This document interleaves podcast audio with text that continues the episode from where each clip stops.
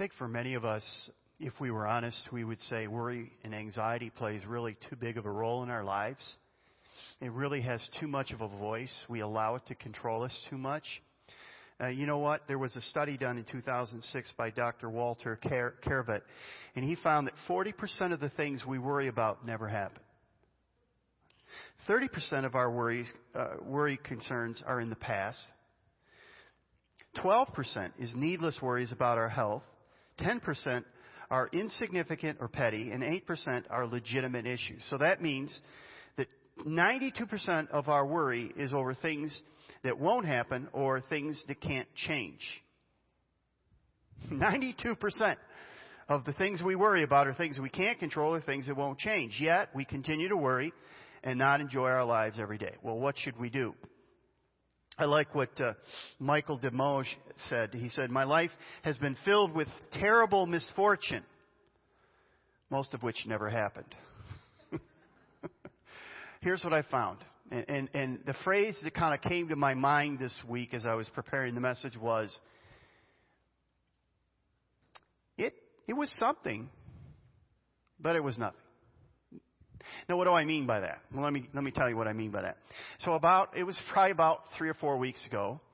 Uh, Carol and I were fast asleep, and uh, all of a sudden, a loud noise woke us up, and it was loud. And so we go. Okay, what was that? And then Carol says, and we're we have a two-story house. She says, "I think someone's walking around in the hallway." Right? The door is shut and she hears some. Now, I, need to tell you two things. Number one, our kids are out of the house. There's nobody in the house. Just Carol and me. That's it. There's no, no boys. You know, it was oh, it's just one of the boys. No, can't do that anymore because they're gone. The second thing is, I'm taking her word for it because I don't really hear it. But she's, and, and I just like, there's probably something in the hall, someone in the hallway. So I grabbed my 44 Magnum. No. I don't, I don't have a 44 Magnum, but I did grab a hockey stick. Don't know why I have that, but do. I went out in the hallway, checked every room, you know, expecting to see somebody, sinister character. Nobody, and there's four bedrooms, so you're going through each bedroom, you know, checking the closet, checking things. No one's there. So you go downstairs, you think you hear another noise. I thought I heard another noise. Looking all around downstairs, check the front door. It's locked. It's locked. So I'm feeling a little better, but then I'm hearing another noise. And Carol says from upstairs, Did you hear that? no, I don't hear anything. so I checked up. I, I checked the main floor. There's no. There's nobody there. You know, I felt like going, ha! Like that, you know, but I didn't do that. So now I gotta go down in the basement, right? So I go down to the basement, flip the lights on, make noise, you know, go down there, and nobody's down there. All of a sudden I hear it again. And Carol says, I think it's outside. I said, all right. So I put on my uh, uh, shoes and walk outside, and the garbage can is knocked over. There's a raccoon runs away. And I go, it's just a raccoon. Now it was something. It was something, but it was nothing. Right?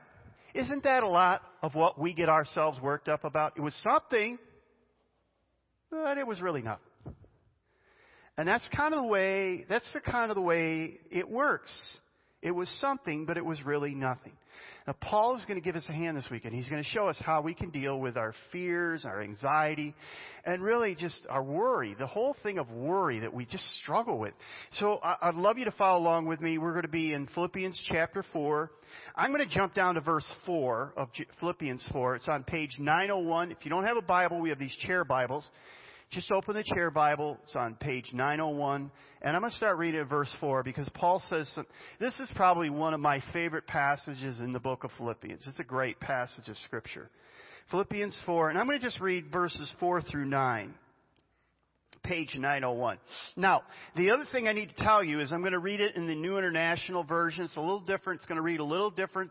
If you're in your uh, chair Bible, it's going to read a little different. But you'll you'll see it's not all that different. Rejoice in the Lord always. I will say it again, rejoice. Let your gentleness be evident to all. The Lord is near. Do not be anxious about any, anything, but in every situation, by prayer and petition, with thanksgiving, present your requests to God. Now, let me just stop there for a minute. It says, be anxious for nothing, but pray about everything. I do it exactly the opposite. I don't know about you. I'm anxious about everything, but I don't pray about much. Have you found that? We do it exactly the opposite of what Scripture says. Don't be anxious about anything, but pray about everything. And so he goes on. And the peace of God, which transcends all understanding, will guard your hearts and minds in Christ Jesus. Finally, brothers and sisters, whatever is true, whatever is noble, whatever is right, whatever is pure, whatever is lovely, whatever is admirable, if anything is excellent or praiseworthy, think about such things. Whatever you have learned and received or heard from me or seen in me, put into practice. And the God of peace will be with you. Now, Paul's going to give us some steps to take, four steps to take that will help us in this battle and getting a grip on worry. The first one is this, that we need to set some reasonable and realistic expectations. Part of the problem is we have expectations that are unreasonable. When I was a kid, I remember that I spoiled, I pre-spoiled like Christmas, my birthday, vacations. And how did I do that? I did it because I had such high expectations. I mean, virtually there was nothing that, that, that, could be done that would make me feel good about it. I mean, I found out that I set myself up. So I, I, you know, when we would go on vacation, we would rent a cottage every now and then, every other year probably, for a week, and we'd rent a cottage, and I, you know, lifted up expectations. The weather was horrible right?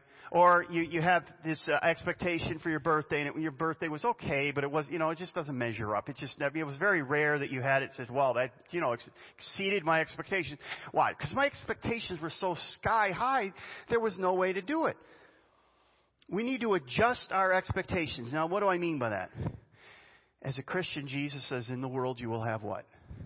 Tribulation. If you don't, if you don't expect tribulation in your life and you're surprised by it, you're a fool. I mean, not really a fool, but you, you understand what I mean. You're not being realistic. We need to remember we live in a fallen world where bad things happen. People aren't always kind. Many times they're just plain jerks. They don't always go, things don't always go your, go your way this side of heaven. Life isn't fair.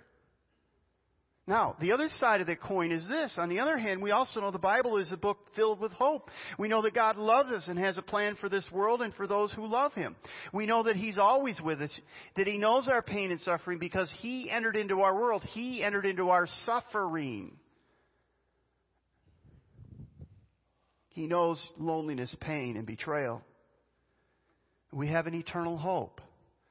God tells us how it's all going to turn out. Read the book of Gen- the book of Revelation.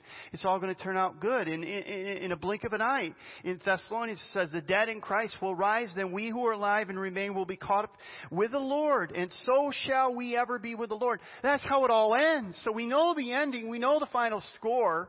And so, yes, we have to have realistic expectations to realize that we're not on a golf course playing golf. We're in the middle of a highway, and there's cars there, and it's dangerous and we're going to get hurt in life. And it's not going to be fair. But the good news is God has won the battle. Jesus said it is finished. He rose from the dead. And he says, just as, you, as I rose one day, you will rise. So we, we have an eternal hope. That li- See, you don't just ump yourself over your circumstances. We have a hope from Scripture that does it. And we have to have that. Paul said this in Colossians. You don't have to turn there, but it's Colossians 3 1 through 4. Since you have been raised to new life with Christ, set your sights on the realities of heaven where Christ sits in the place of honor at God's right hand. Think about the things of heaven, not the things of earth. What Paul's saying there is, he's not saying don't ever think about the things of earth. What he's saying is, if your hope is fixed here on earth, you're in trouble.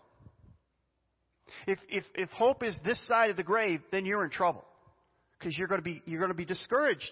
For you died to this life, and your real life is hidden with Christ in God. And when Christ, who is your life, is revealed, the whole world will share in all of His glory. So Paul's basically saying, be heavenly minded.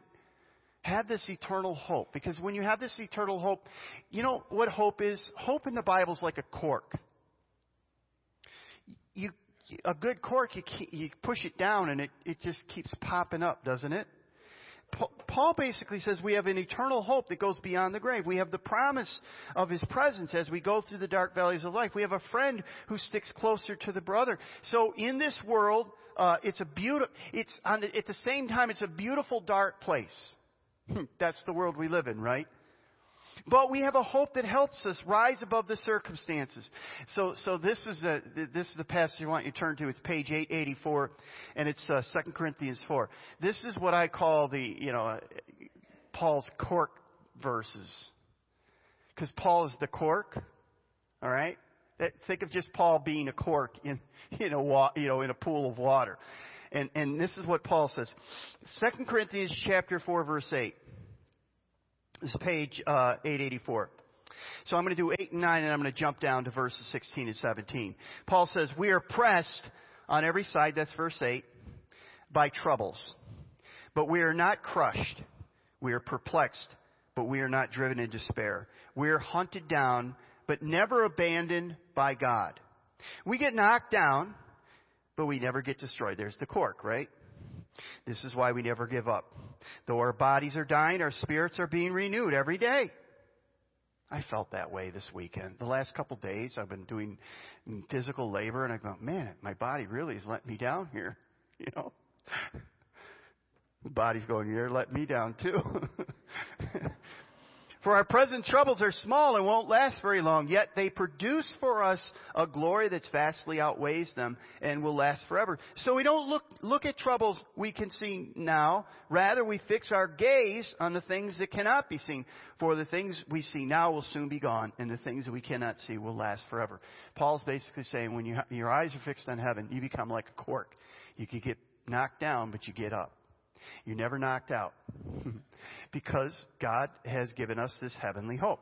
So the first step of, of overcoming anxiety, overcoming this, this, this idea that we're just um, fearful and, and uh, is that we have unrealistic uh, expectations. All right. Secondly, we need to see the spirit, our spiritual struggle, that we're going through a spiritual struggle.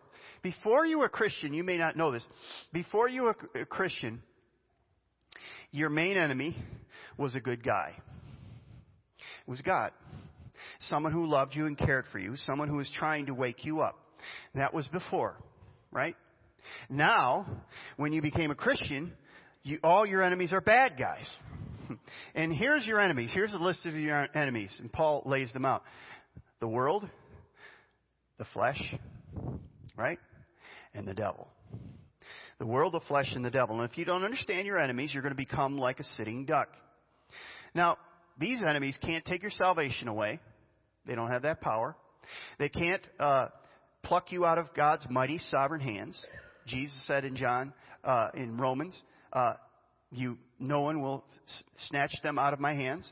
Your salvation uh, they can't destroy your salvation, but they, what they want to do, what these, uh, is, and they work in conjunction with each other, and they're not, you know, like the world, the flesh, and the devil aren't necessarily personalities. The last one is a personality, but uh, the point is, they're they're working together in conjunction, and what they want to do is they want you to be miserable.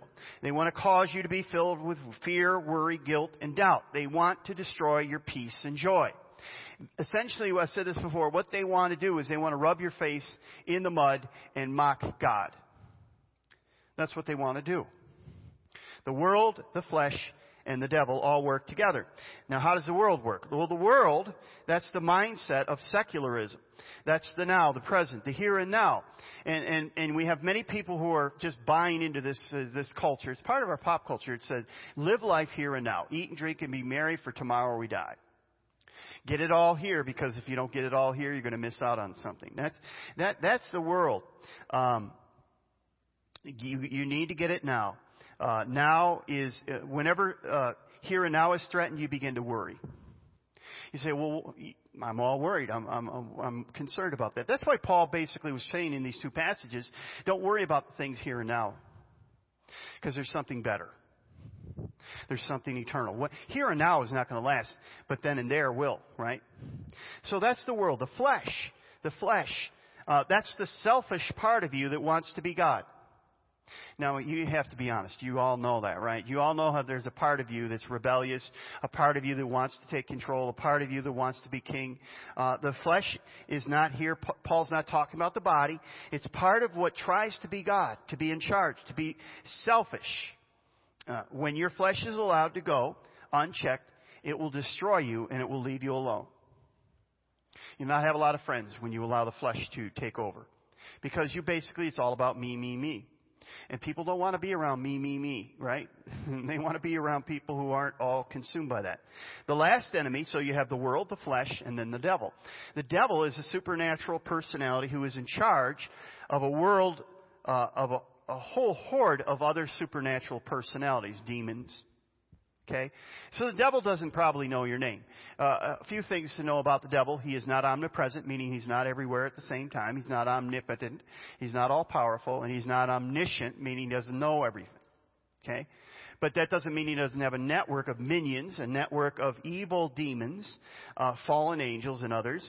And the main role of the devil is to accuse you. He's the accuser of the brethren. He wants to destroy your peace and joy. And his minions are doing the same thing. They're basically wanting you to uh, doubt your faith, doubt your. So it goes like this.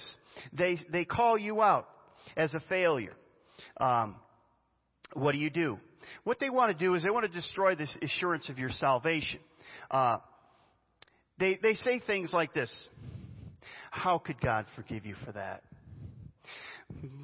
But don't fall for their schemes. They don't want you to look at your, your sins more. That, that's what really essentially what they want to do. They, they want you to focus on your sins and your failures more than your salvation and Savior. That's what they're all about. You must remind yourself over and over of the gospel.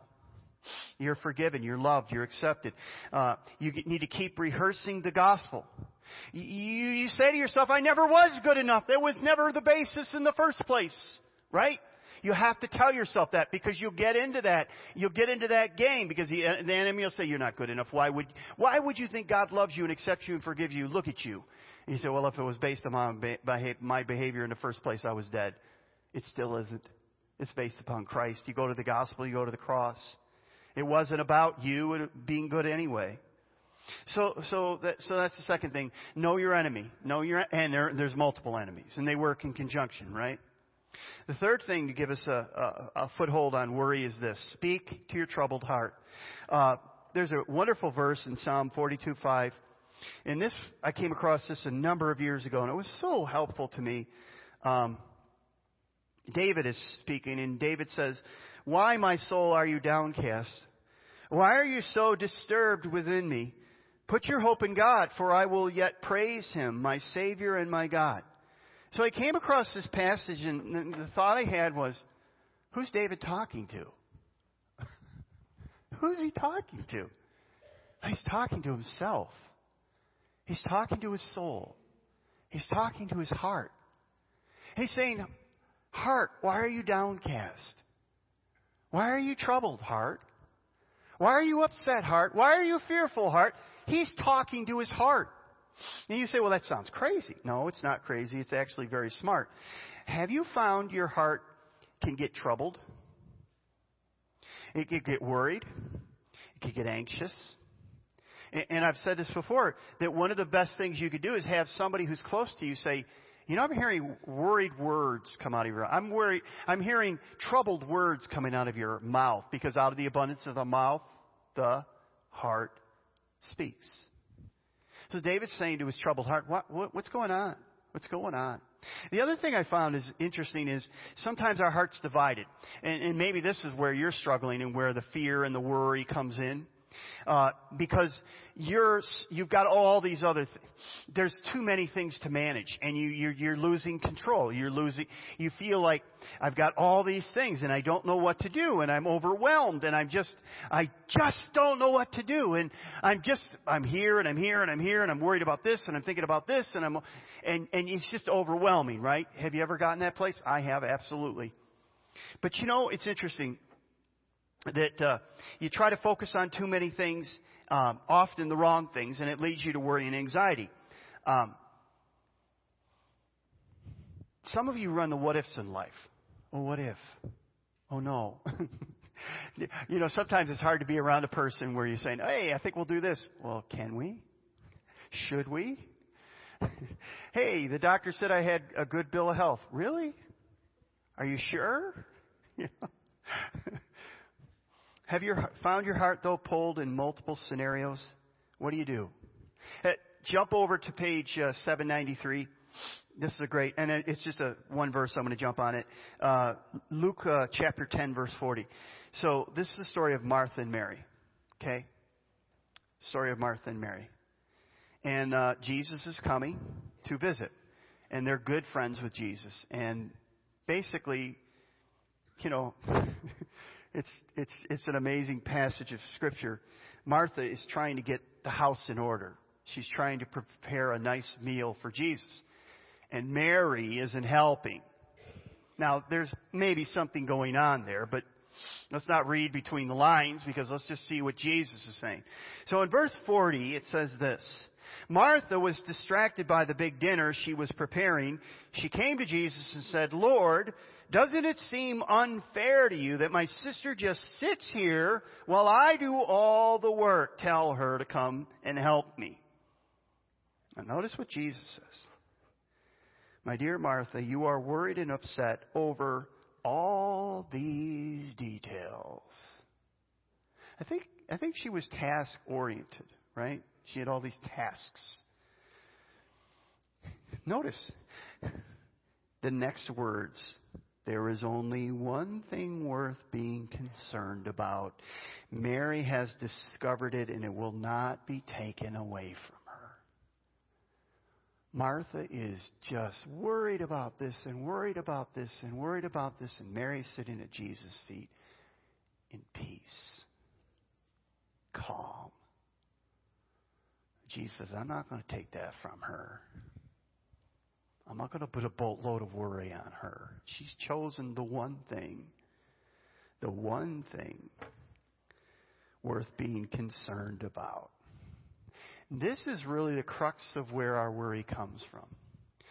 And it's the song that we finish singing, where we forget how great thou art. Mary's sitting there saying, Man, he's great, isn't he? And her worries seem to melt away. Peace is the opposite of worry. Peace is the confident trust in God's wise and loving plan for your life. When your heart begins to speak worry and fear into your life, you need to speak back to your heart.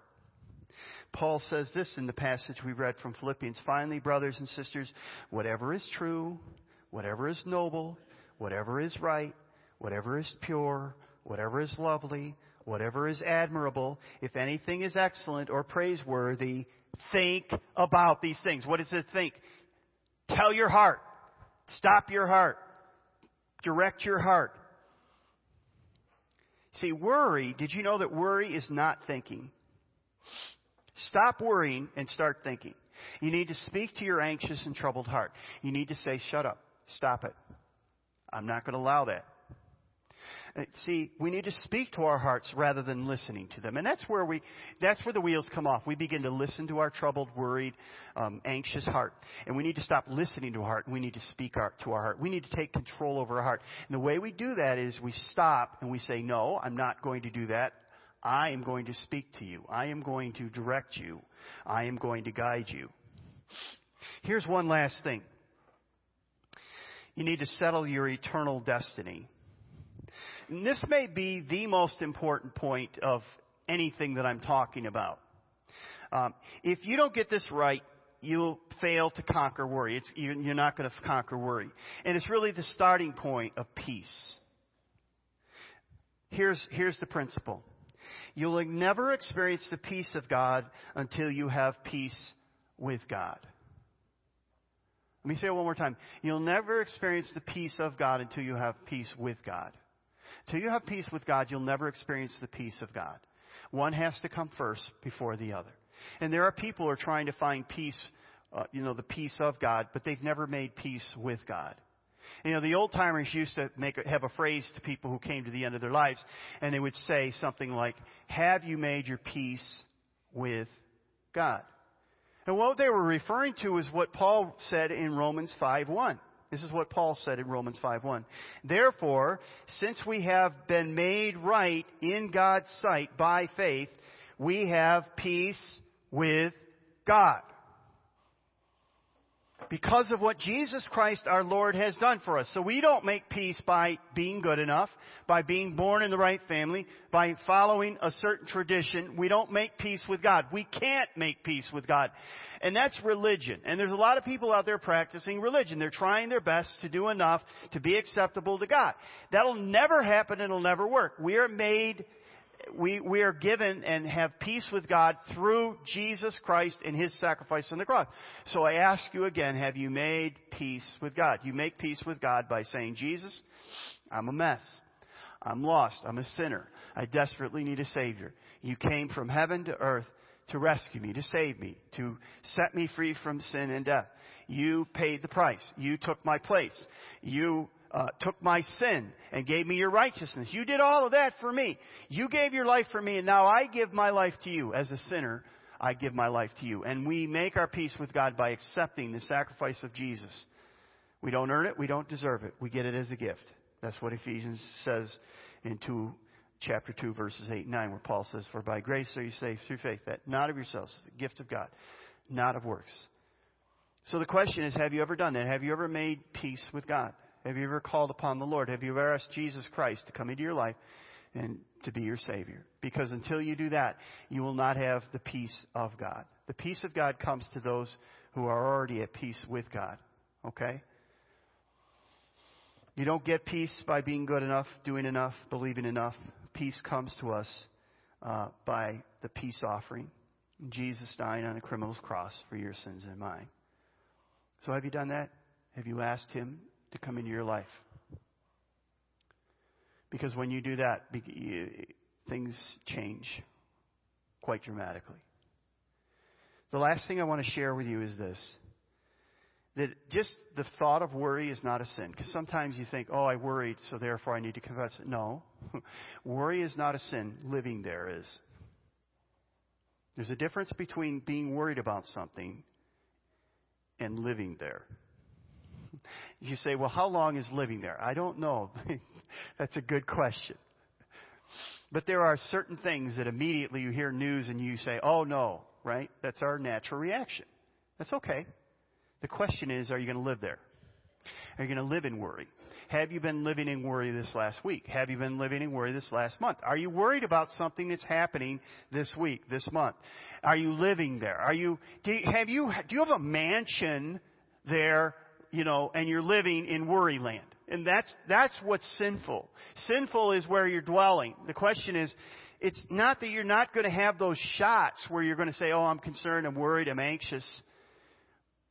But you catch yourself and you say, no, that's, that's not where I'm going. You remember how great thou art. Right? How great God is. And that's how we conquer worry. Paul says, whatever is true, whatever think on these things. Stop that worried heart and start, instead of listening to it, start talking to it and say, no, no, no.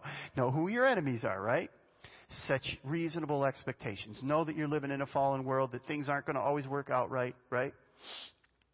And then finally, make sure you've made your peace with God. Because until you have peace with God, you can't experience the peace of God. Stand with me. Let's pray. And so, Father, uh, thank you for loving us and caring for us. Thank you that we can live at peace and not have to worry about everything and be anxious about everything.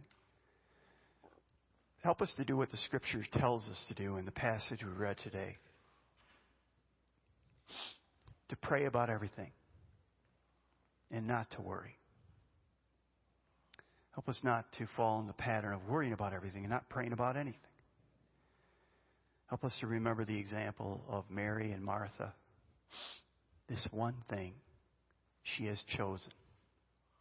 May we always remember that when we're sitting at your feet and we're trusting in your sovereign power in our lives, knowing that this isn't a surprise, whatever it is that's come into our life, you were aware of it, you knew it, and you're in control, and we can trust you knowing that, knowing that,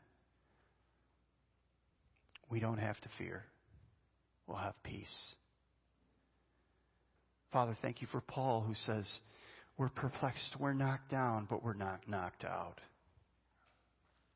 We're like a cork because we have a hope that is beyond this world.